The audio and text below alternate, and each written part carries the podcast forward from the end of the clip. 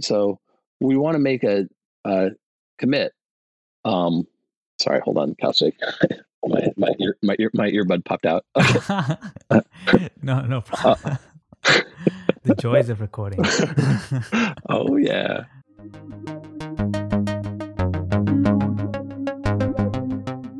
From the Spec Network, this is Fragmented, developer podcast where we talk about building good software and becoming better developers.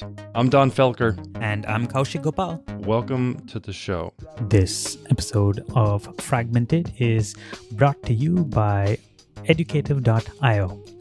Now, there are a lot of websites out there that help you teach programming courses, but one thing most of them tend to do is focus on video, so they're all video based. Educative.io takes a very different approach. Uh, to them, they go the text based route. That means you don't necessarily have to like scrub back and forth to follow along. Say, you know, you're going through a video and someone just blows past a certain section and then you're going back wait wait wait what, what, did they say exactly and you rewind then open up a notepad to take notes you don't have to do any of that with educative.io because it's text based. Think of it as like almost reading a book. If you're reading a book, it's pretty easy to skim back uh, or double back and just easily skim through.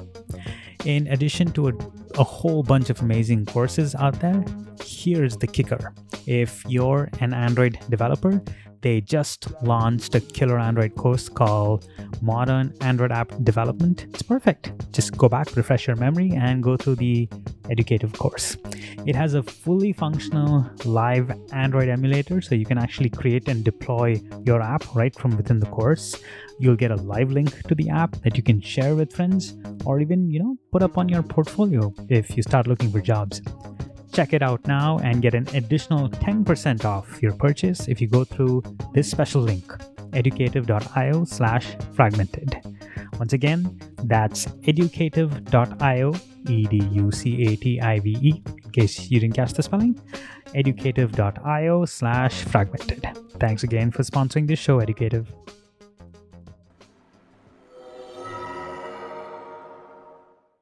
All right, folks. Uh, so sadly, Donn couldn't join me today for this show, but I do have someone else who's joining me, and I'm super excited about this guest. He was uh, my boss at a previous job. He remains a mentor uh, to me today. And I always go to him when I need, in general, software engineering advice or heck, even life advice sometimes. So I'm really excited to have him on the show and have you folks talk to him. He's easily one of the best engineers I've ever worked with. Uh, so without further ado, I'd like to introduce you to Gordon. Welcome to the show, G. How's it going? Hey, Kaushik. Oh, it's very exciting to be here. Thanks for having me. the funny thing is, folks don't know, but we even talked about starting the podcast at like you know at an early stage when you know back when we were at wedding party like we talked about the podcast so you've actually seen like the podcast from the day it was like created to Oh, around 197 episodes in. How crazy is that? Huh? That's right. Yeah, yeah. We talked about right. There was like iOS podcasts and Rails podcasts. Oh, but there's not an Android podcast, and there needs to be one. People need to learn how to do this stuff. Yeah, Android developers like also have commutes, and we needed something to listen to. Yeah, yeah, exactly. For folks who like don't know you as well as me, could you like just let us know like yeah what you do, where you work? Just give us a brief background before we jump into the meat of today's show, which I'm super excited to get to? Sure, sure. So I, I currently work at the same company that you do, uh, Instacart, and the reason is that both of us joined there from Wedding Party, which is our previous company, and that that was a, a venture-backed startup uh, in the mobile space uh, that I co-founded with some friends, and we managed to convince Kaushik to join us, which was an excellent thing uh, and, and, prior to that, I was at uh, Carnegie Mellon uh, in Santa, in uh, the Silicon Valley here, uh, doing grad school. And before that, I'd been doing some software engineering for some professors. Uh, so I've been doing software engineering for a while, and I've been working with Kaushik for a while. for better or for worse? Not for better, for better. Yeah. So I don't know if you remember this, G, but uh, back at wedding party, uh, when our then uh, one of our new colleagues joined us, who's also like you, who's a very good friend of ours now. Uh, when you were doing her orientation, I remember she was pretty early on in her c- career. So you were basically doing like a walkthrough of Git because we used obviously Git uh, for our version control. But I remember like the orientation session you were doing for her because I mean we were like huddled in like a relatively small space, right? So like I I overheard how you were doing like some of the uh, Git introductions to her, and I thought it was fantastic because what you did was typically the way people learn how to use Git is you know they just Google like a cheat sheet of sorts or something along those lines, right? So they find a cheat sheet, look at the commands that they've been using for some time, just like, you know, just repeat those commands you find on a cheat sheet, and then you get 60% of the way, you start using, and then eventually you start to maybe understand. But a lot of developers go a long way without even understanding the internals. You flipped it though, like when you did this orientation, you almost made sure to explain how the internals of Git work. I thought it would be amazing if we can like almost go through like a mini orientation session where like you can talk to us about how the internals of Git works. How does that sound? Yeah, that sounds great. Yeah, I remember when I was learning Git, I, I had that problem where I, at first I was looking at the commands and trying to figure things out, and I really just had no idea uh, how to use it and why these things were the way that they were. And it was only I read a couple books about it, and and finally, once I understood the uh, object model and what was going on there, then the actual the, what they call the the porcelain commands, right? The, the the fancy commands that you use on top of this stuff. They they finally made sense to me, right? Uh, so yeah, I'd I'd be happy to dig in. Yeah. So you you you mentioned something, and again, for folks who know Git, this this would like ring a bell, but otherwise it sounds like just like you know uh, off the cuff fancy term. You said porcelain. I know Git has like this thing where there are like two kinds of commands, right? There's like porcelain commands, and uh, what's the other one? Plumbing or It, uh, plumbing. That's right. Yeah, yeah. Okay. So what exactly is porcelain, and what exactly is plumbing?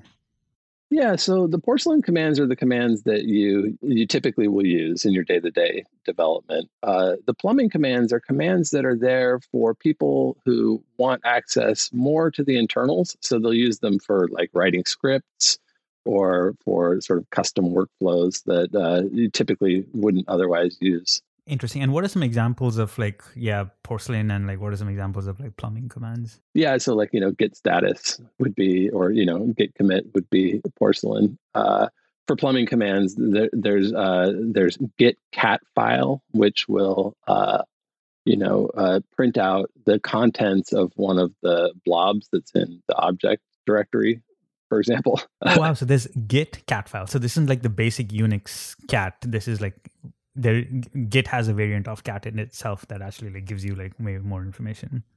Right, right, and and and the reason for that is you know so it, if you look at Git, there's there's this directory uh, in your current directory. It's a hidden directory called .git, and if you go down under there, there's a bunch of files in there, and one of the directories underneath that is uh, called objects.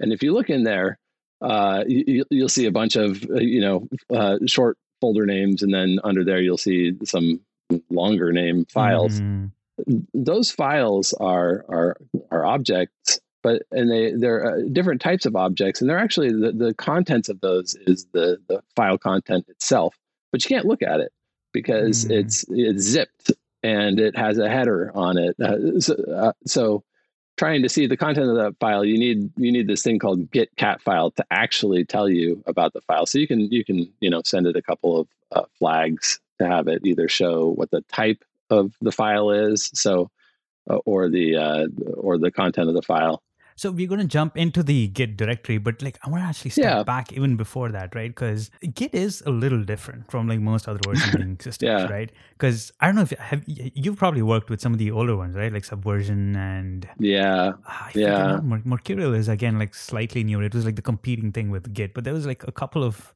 versioning systems before that.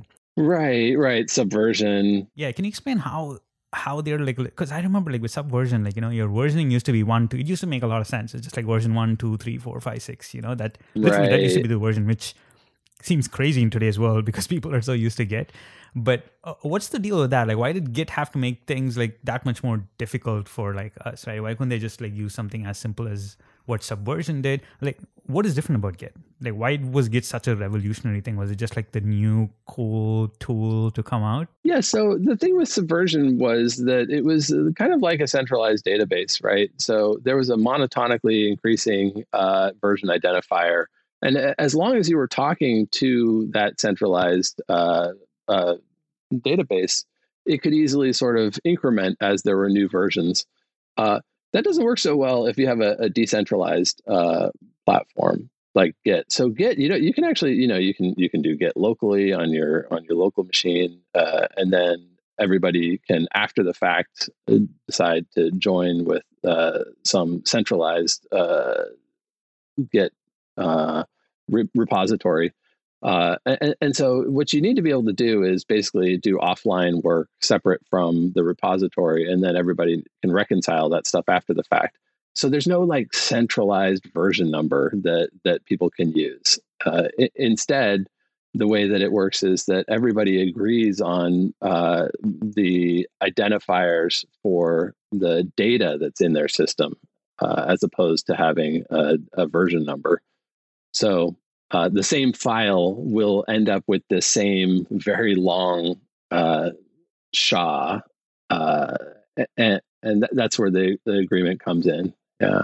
Oh, okay. So like part of it is like, and use some terms. You said like centralized versus uh, uh, decentralized or like distributed or something as well. Right. And that's why it works so seamlessly where you don't need to be connected to the internet. You can just keep using Git, right? And with I remember like with Subversion and stuff, you couldn't actually at that point yeah you can i mean eventually i think even with git when you push to like a remote or something you need to connect to uh, like a central system. So when we use github which is like different from git does github also function as that centralized thing? Or is github just like another client that like listens? If you're doing that why isn't it the same as subversion? Like you know what i mean? Right. Yeah. Well the interesting thing about git is that remotes are are not particularly special uh, so in Subversion, this is the, it's like it's your database, right? It's your centralized repository. But in in Git, a remote is just an just another repository. So uh, what the these things are called remotes. Origin is just sort of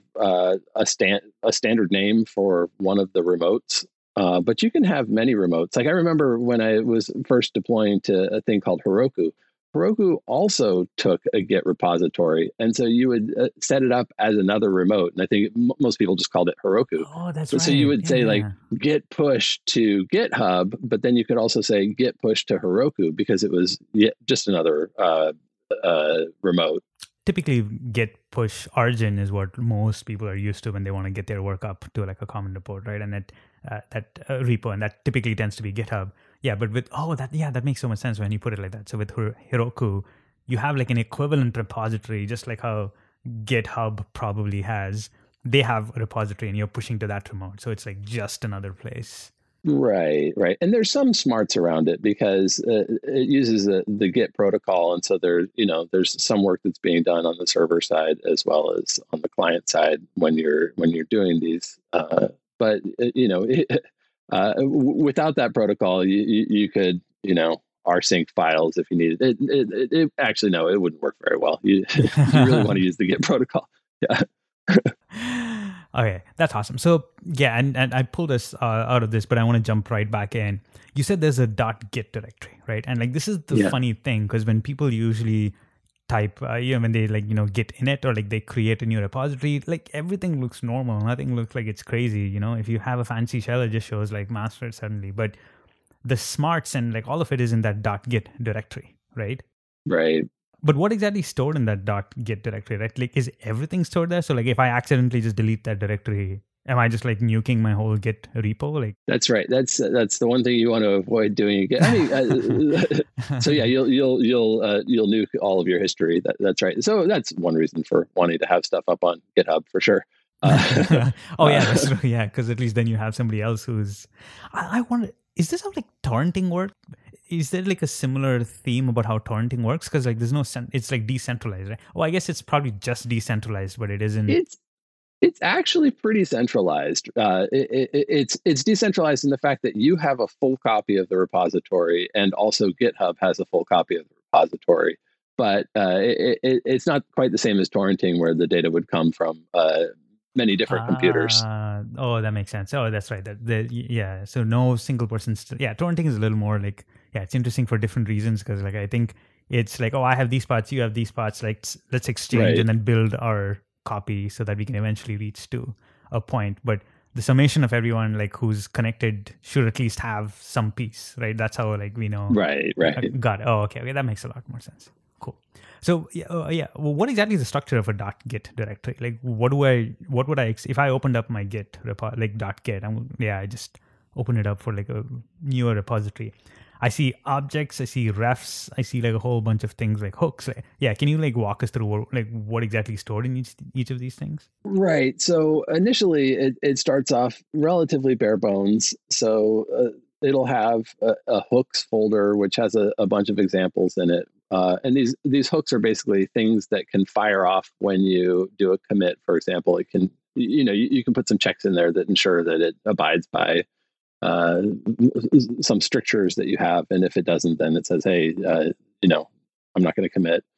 Uh, there's the objects file uh, uh, folder, which we can talk about sort of in, in greater depth. There's a thing called refs, and actually, there, there's sort of a minimal amount of stuff in there when you first start. Things start to get interesting once you add m- more into there. So we let's like we can talk about what happens when you actually make your first commit Yeah, yeah, uh, do it. and and the stuff that goes in there. Yeah. So so the first thing you do when you um, are working with Git is you'll you'll you'll have some files. Let's say you got one file and you decide to stage that file. Uh, so you stage it. That goes into the index. And when you put a file into the index, it actually also it it, it creates files inside the objects folder. So it basically takes the contents of the file and it adds a header to it, hashes that, and creates this really long file name and sticks that into the objects folder. Uh, and then it also puts it into the index, uh, a, a basically a reference to that file name and uh, data about it. Then you, you have that sort of sitting there, but there's no commit yet.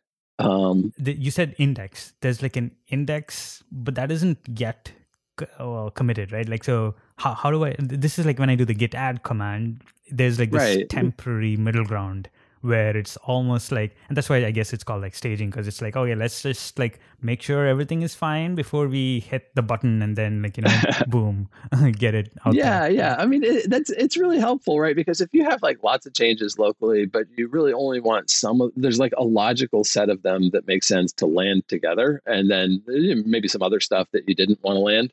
Uh, it, it makes Ah. sense to to put that stuff into the stage and then say, yes, these are the things I'm going to commit, and the other things I'm not going to commit. Oh, interesting. So say like I've worked on a feature and I have like a bajillion files, but I was like for the sake of like maybe a cleaner history or uh you you don't want like or you know there's another uh like some folks have this thing like every commit should pass the build or like have a test. Like some people have like those kind of rules right? So if you want to stage it together so that like okay i want to pluck these changes and then uh, commit a different portion. So that it's helpful in those kind of scenarios right? Like where you don't want the whole thing to just go into a single commit Exactly, and and you know you you can always uh, revisit your uh, uh, your history after the fact by you know sort of doing a rebase and moving things around. But it, you know it also makes sense to try and uh, stage and commit things in, in reasonable steps so that you can sort of follow along or somebody can follow that along in a PR. Uh, yeah, so that's that's that's a reason why people use the stage. the funny thing I realized, and you can correct me if I'm wrong, in uh, say I'm like watching my .git directory, right, and I uh, add something to the index, and then uh, I commit it. If you look at the .git directory, you may not necessarily. I mean, there'll obviously be a difference, but there isn't like anything. There isn't like an indexing area where it's like, oh, this is temporary, right? So it's the whole temporary staging thing is like a conceptual thing. It like to Git, it's literally just another step, right? Where it does like the hashing thing. And we'll get into that in a moment where how those objects are stored and in hash. But there isn't anything special about like adding to the index, right? It's just like it's it's just a conceptual thing, right? Is that right or not exactly true? Uh, yeah, there, there, well, there actually is this index file that's in, in, so oh. it's in the oh. .git directory. It's called index. It's a binary file, and oh, I see that. Yeah, yeah, uh-huh. yeah, and so it, you can also you, you can get access to the contents of that by using git ls files, which is another one of these plumbing commands that we talked about, and so you can see what's in there, but um and it's a li- it's basically just a list of file names and uh, and the SHAs that that represent those file names. Uh, yeah, so so it does get added to that. Oh, so when I do a git status, it's typically like looking in the index file and a bunch of other places before it gives me like the status. That's right. That's right. Yeah, right. It needs to look at your local working directory and and to see the untracked files, it needs to look at the index to see what's indexed, and it will also look at the commit to see if your changes are in the index are different from the ones that are in the latest commit. Uh, interesting, interesting. Okay, so like the objects thing now, right? Like how does that work? Like and can you like walk me through like the simplest thing? Like say I'm creating like a dummy file, right? Like a like a, a text file, like the simplest thing, like because we're gonna get into also like because you can commit anything into Git, right? Like you can commit videos, like uh, heck, audio files, like yeah, any any file. Yep. I'm, I'm curious also about that. Like, how does that happen? But like, yeah, we'll get to that in a bit. Before that, how does this? Yeah, like if you walk me through like the simplest like text file, like say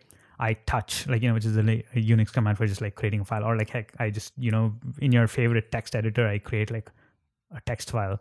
Can you walk me through what happens? from the point of adding and then committing? Like internally, what would the Git directory like see? Sure, sure. So uh, yeah, so nothing will happen at all until you actually uh, add it to your index. Uh, when you add it to your index by doing git add file name, what will happen is uh, an uh, what's called a loose object will be created. Uh, a loose object will go into the objects directory. This is this is that funny thing that uh, where the contents of that file, uh, along with a header, will be hashed and it'll make this 40 character string, right? Uh, it's a hexadecimal string representing uh, the data. And then uh, it takes the first two characters of that string and determines which directory it should go into based on that. And then the remaining 38 characters become the file name underneath that directory.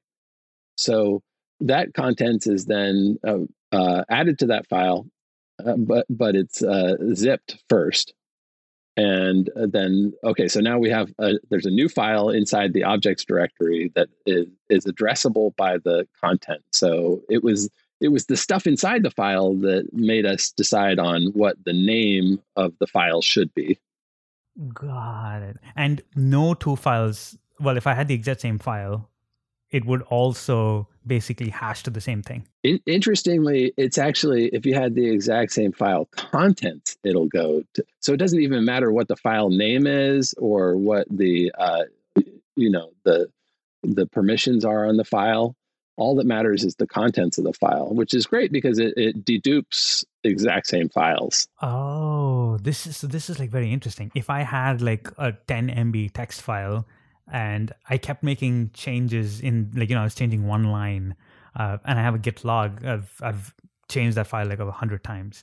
Git does Git it doesn't store hundred copies of the same binary, right? Like assuming like nothing changed about the file, right? Like I just was like changing the permissions or something. It doesn't actually. If you actually make changes in the file, I would imagine it's storing like yeah how does that work? Like does it store different copies?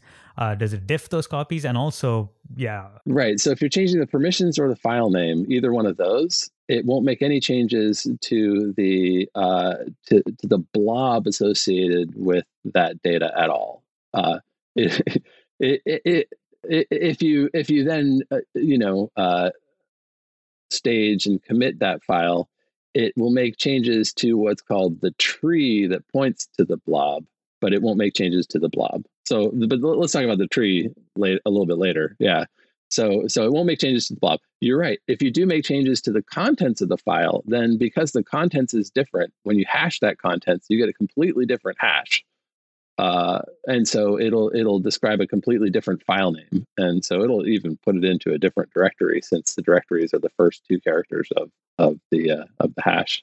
Oh, interesting, interesting. And so that that basically means I will have like new 10 MB files like exactly yeah you'll have you'll have many 10 mb files which is a kind of a crazy thing uh, and and so that's why these are called loose objects at first uh, and so it, will it, uh, it'll store loose objects for a, a, while until it decides that it needs to automatically kick in and do garbage collection which will see all these different different but very similar files right? And uh, then it will create a thing called a pack file and the pack file is the optimized format that you're probably imagining uh, this stuff should go into uh, oh, can you uh, can you spell that out? Packed file as in P A C T or P A? Uh, yeah, it's P A C K file. So it's a it's a very sort of tightly compact file, and there's a separate file that's the index into that file. And so so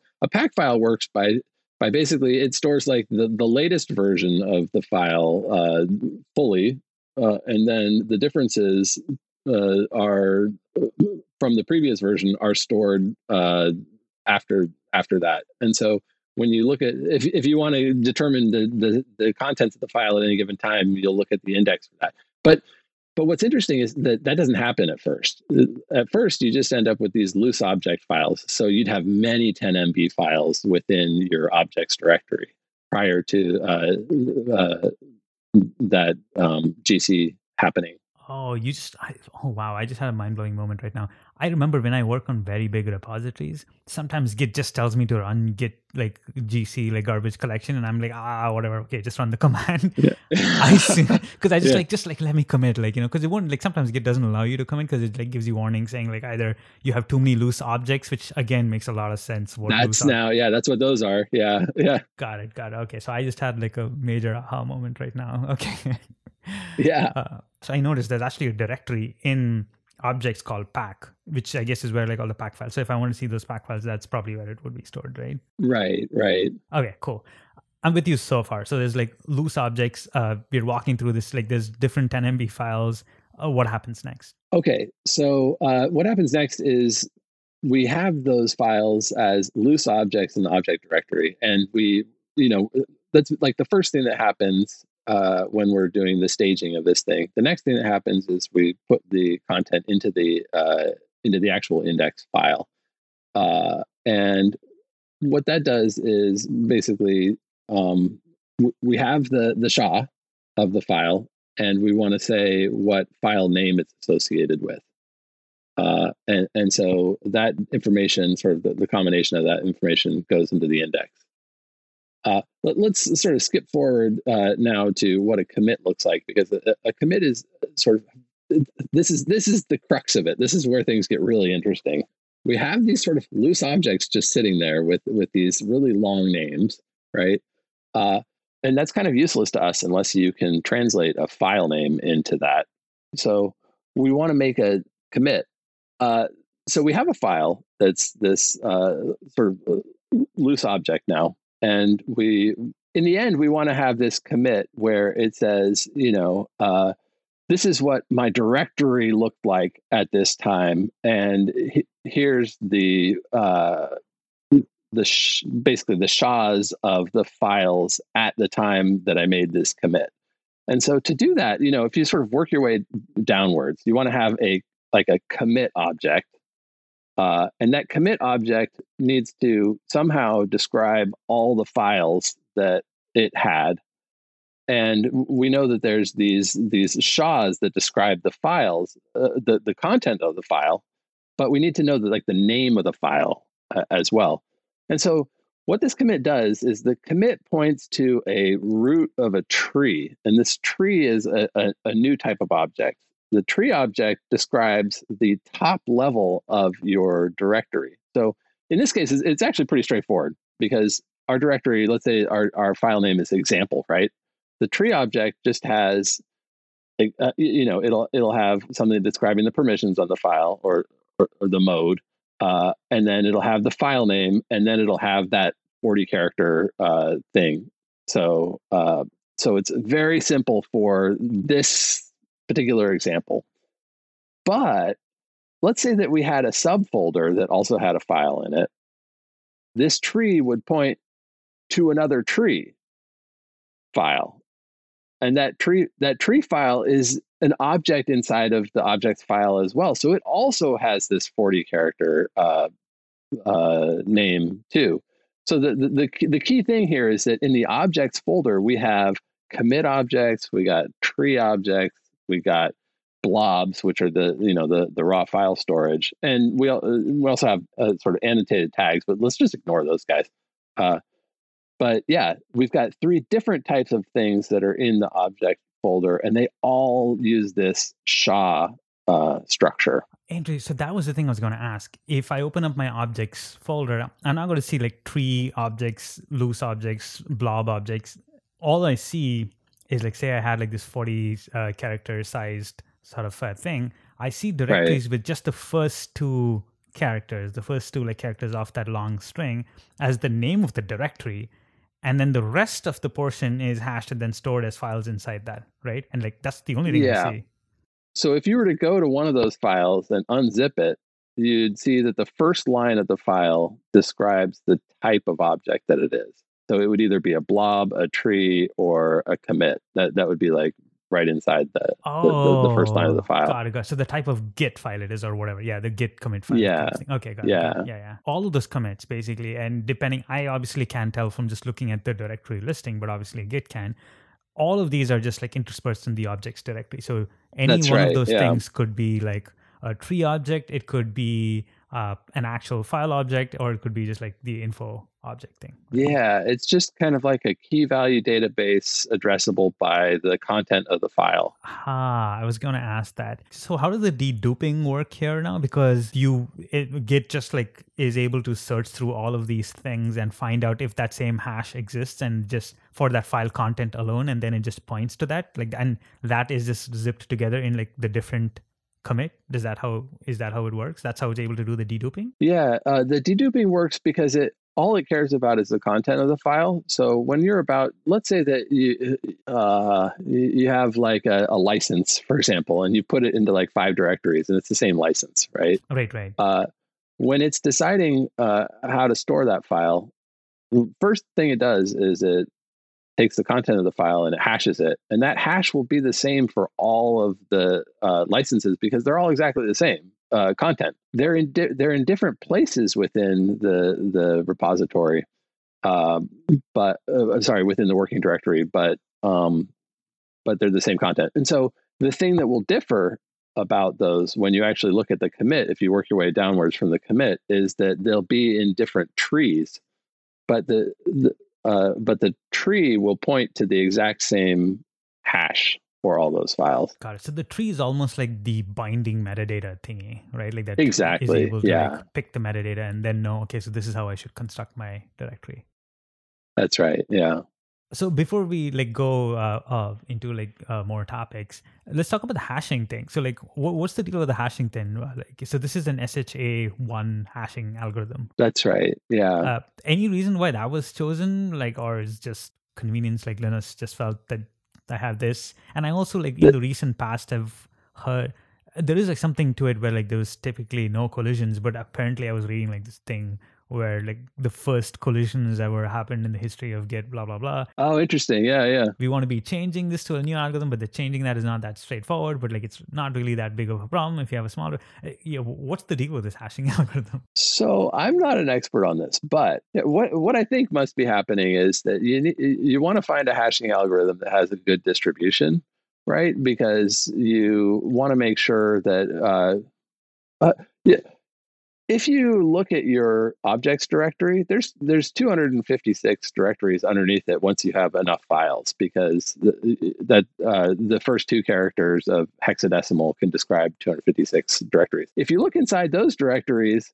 there's a, they're they're distributed the files within there, especially on a very large project, are distributed almost equally within those uh, within those two uh, within those 255 directories. Oh, and that's the virtue of the algorithm because like this is the thing where like even if I change a single character in my text file, the hash looks like very different. It doesn't it isn't like okay, in that 40 characters, uh, hypothetically right. say all the characters were zero zero zero zero zero, right? Like uh, it's going to be very rare for you to run into that, but whatever. Like even if you run into that, if I change one text character, it isn't basically going to say, "Oh, I'll change one of those zeros into one." The hash, right, right, right. Everything changes. Yeah, yeah. And this is, I think, what you mean by distribution, right? So it like spreads it across those yeah. characters. Okay.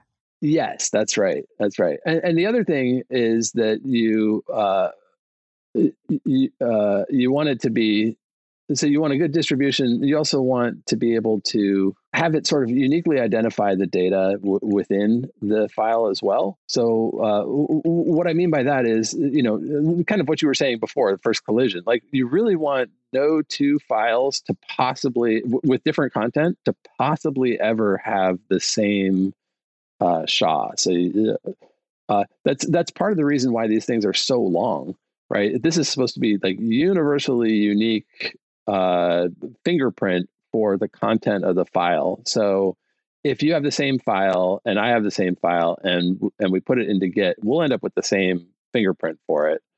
Uh, but no file that is n- not that same contents will have that same fingerprint. So we can know uh, that this is this is always going to be the same for absolutely everyone, and that nobody's going to disagree with us because it's so long. Now, what's interesting is that uh, you know when when you're working with uh, Git on small projects, um, when you do like you know uh, Git uh, uh, Git log or whatever, what you'll see is these sort of very short SHAs. It doesn't show you all 40 characters. It shows you like seven characters or something. Oh, that's right. Yeah, yeah, yeah. That's the other thing. Yeah, I'm curious about. Yeah. Yeah. So uh, I, you know, both of us work at a, company that's like now getting pretty big and has a lot of commits, and that the number of characters that show there it, it seems to be increasing over time because there's potentially more collisions within the data itself at those at those small numbers. Yeah. Oh my god here i was thinking that that was because i had like some weird setting on my computer because i keep messing up with my git config and stuff. Well you know it, it might be too. I they may have also changed git but but fundamentally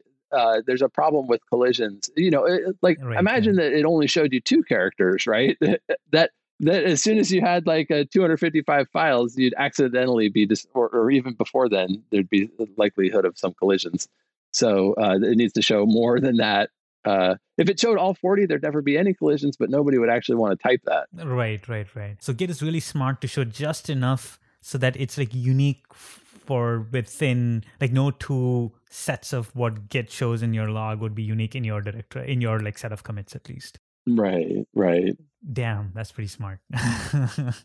Yeah i feel like we should we should at some point talk about refs too because so far all we've been talking about is these these uh these SHAs and nobody wants to work with them right? Yeah let's do it let's do it. Yeah let's talk about refs. Yeah so refs are basically like uh, these these nice things that, that, that help us work with these SHAs. So uh, th- there's this idea of, of branches in Git, and and there's the master branch, and and it's again like Git, Git is kind of interesting. There's master branch isn't really special, except that it's the branch that happens to be created when you do a Git init. Uh, otherwise, there's nothing, uh, and and by convention, people say, "Oh, okay, well, well, master branch is like you know is like trunk for development." Right, it's like your default, basically, right? It's your default, yeah. But but other branches are are equally valid, and there's not really any difference between them uh, from from Git's perspective. So if I make another branch that's called, you know, like a feature or something, uh, then the two are pretty much indistinguishable uh, from from Git's perspective. And, and, the reason I bring that up is because um, branches are basically uh, they're one of the things that that is a, a ref. So a, a ref is basically a pointer to a commit. Uh, so in in the case of master, right? Master, when you say master, it's actually put into a folder uh, in Git called uh, you know dot git refs heads master, and and if you look at the contents of that file, that's a that's a file that's actually you can just look at the content of it. It's it, you don't have to use any kind of special tooling, and it just has a, a, a SHA in it, and that SHA points to the commit that it believes is currently master. Oh, interesting. So it's literally just a reference. It's like straight up a key saying like, oh, if I go to this branch or like this reference, what is the commit I should point to? And then that Yes. basically just stored in that. That's right. Yeah. Oh, interesting. Okay, so uh, I'm actually just looking at this, and it's uh, you, uh, you- you're right. It's in .git slash logs slash ref. Oh, logs logs is a different folder. Yeah, it's in .git slash refs. Oh, that's right. There's another. Oh, you're right. You're right. Uh, there's another .git. There's a refs there as well.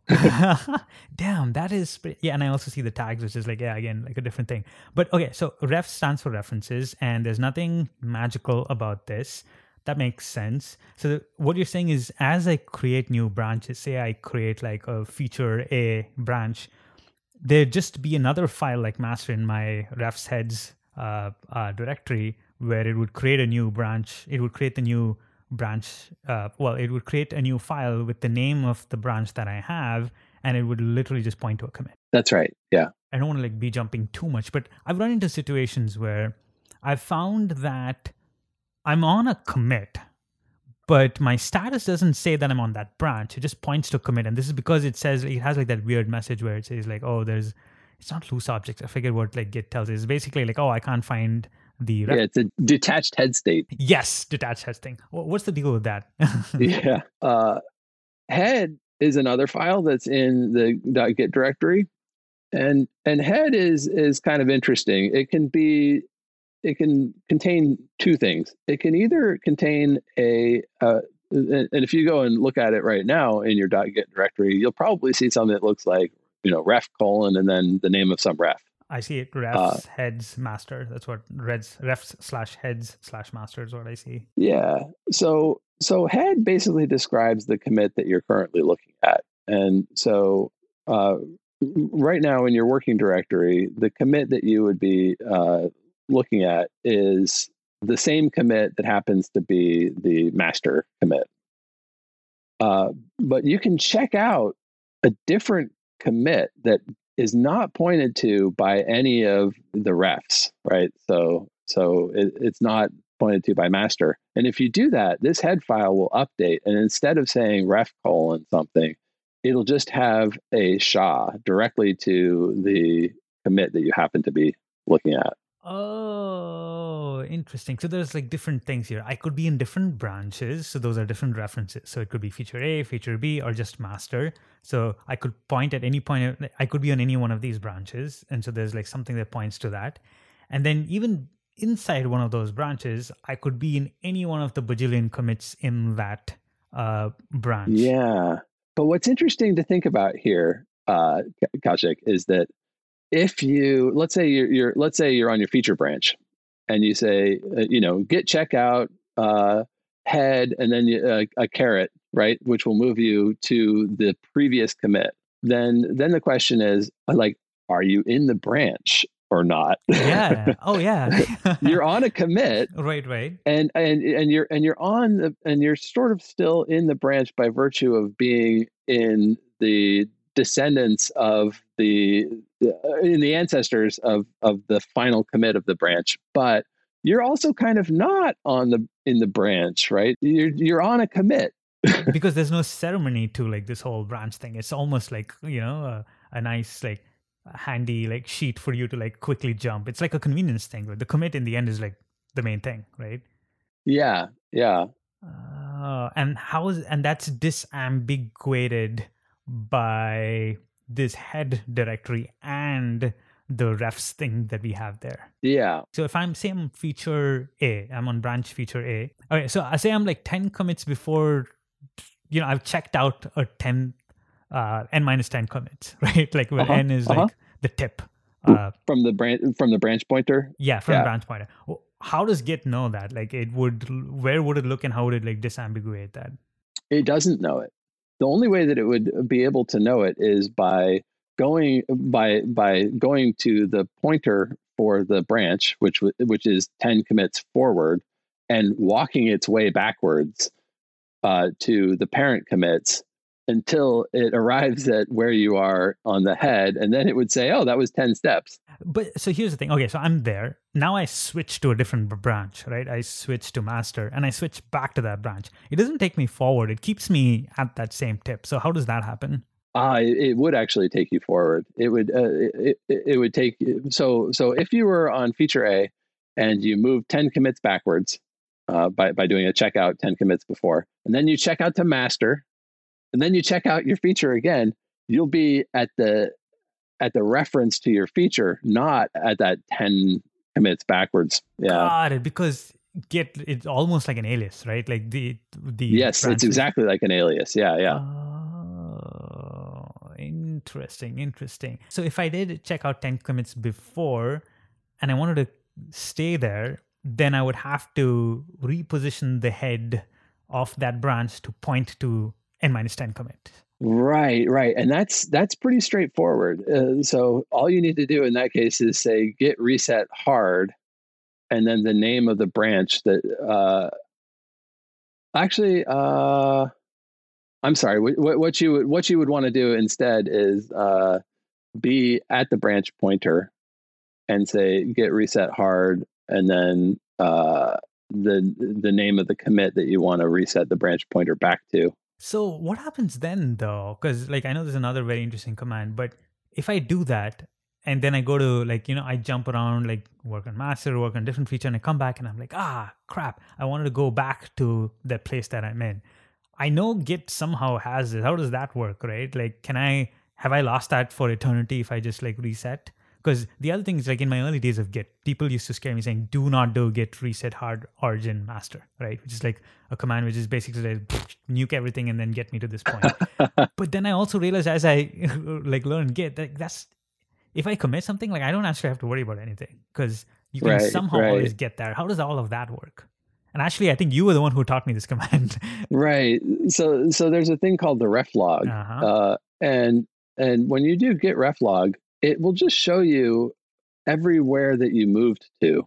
So uh, it, it, or or where the, the references moved to. So um, for example, if you went to one commit and then you then you changed the pointer to another commit, every every piece of that information will be in the ref log, and you can sort of work your way through the ref log and see which commits were being pointed to at which times. Then you can say, oh, that's the commit that I that's the commit that I want to get back to. And so yeah, you can then say, you know, git reset hard and then the name of that commit and your branch will be back to pointing to the commit that you were on at that time. And and n- nothing is lost in Git uh, that's been committed up until it's garbage collected and it's it's garbage collected only when nothing points to it anymore uh, for some duration of time, or you say, you know, please prune it. Is there a difference between Git pruning and Git uh, GCing? Like, does GC and prune basically do the same thing, or no? There's like obviously some difference. I actually don't know. Huh, yeah, well, that's that's like homework for us, I guess. yeah, yeah, exactly. Yeah. I Uh, think I think I think prune is one of the uh, flags for for Git GC, but Oh, actually. I, I'm not sure. Yeah. Honestly, half the time with prune and GC, I'm just like copy pasting. I see a command, I was like, okay, Stack Overflow this. Someone says run prune or GC, I run it and it gets me through. So like that's yeah. Right, but but but if we if we talk about this real quick, uh, like if you make a new feature branch and you make a bunch of commits on that feature branch and then you delete the feature branch, what what you're deleting when you delete the feature branch is just the ref to the branch. Those commits that you made will still be there because the commits are inside the objects folder. There's just nothing pointing to them anymore. Ah, I see, I see. So and again, this is like to be clear, this is only on your machine, right? So that means Only on your machine. Right, right, right. Yeah. this isn't like yeah there's no magic synchronization happening when you push it looks in the end it does look at like the uh, the branches that you have or the refs that you have right And Right. It will only push the, the the information that's pointed to by refs. That's right. Yeah. got it got it okay so but you still can get to it through git ref log if you and oh i see that's what you mean so if you haven't garbage collected that uh, it's on your local because by virtue of having moved to a whole bunch of different places it keeps track of that uh, but it isn't deleted until you prune and when you prune it says like hey nobody's pointing to that so i can save some space nuke that out of the local and then it's like lost Exactly.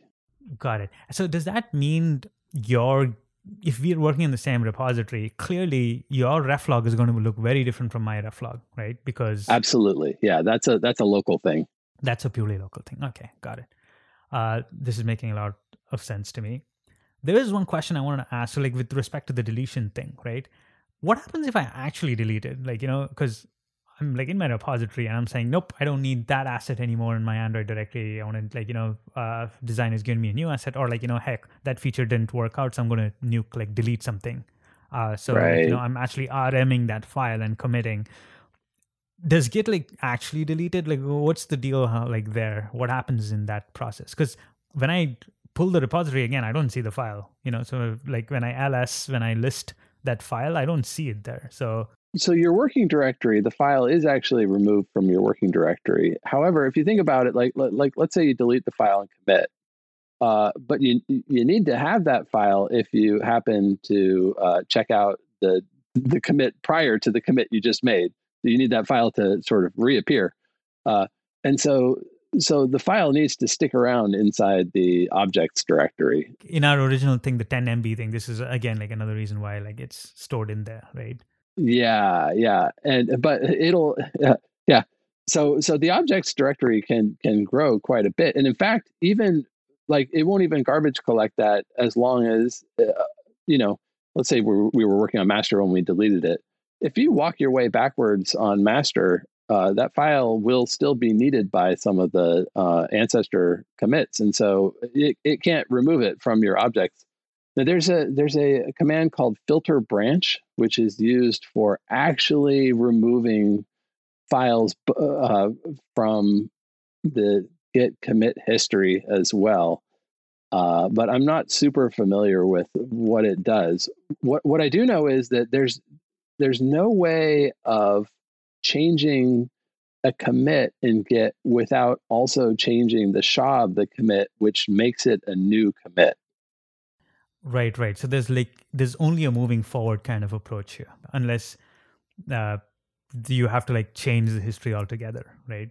Yeah, yeah. The whole history would change. So it, it would uh, none like like if you were to filter a branch, uh, none of the commits after where you remove this file would have the same name that they used to have. They they, they would all have a di- different SHAs. Because oh, and this is because the tree, like one of those tree objects has changed, and then that like reflects all the way up uh, as you exactly because you think again, it's the contents of the file that's the that's the name of the file, and so if you look in a commit file, the content of that file will change because the SHA of the tree is different and that's inside the commit. Yeah. So it, will end up, it, it, it has a, a, sort of a cascading effect when, yeah. Damn, that's fascinating. Just to think that, like, yeah, Linus actually thought about all of these things, right? yeah, it's insane. yeah, it is. Uh, oh man, I had another follow up question. Uh, damn it.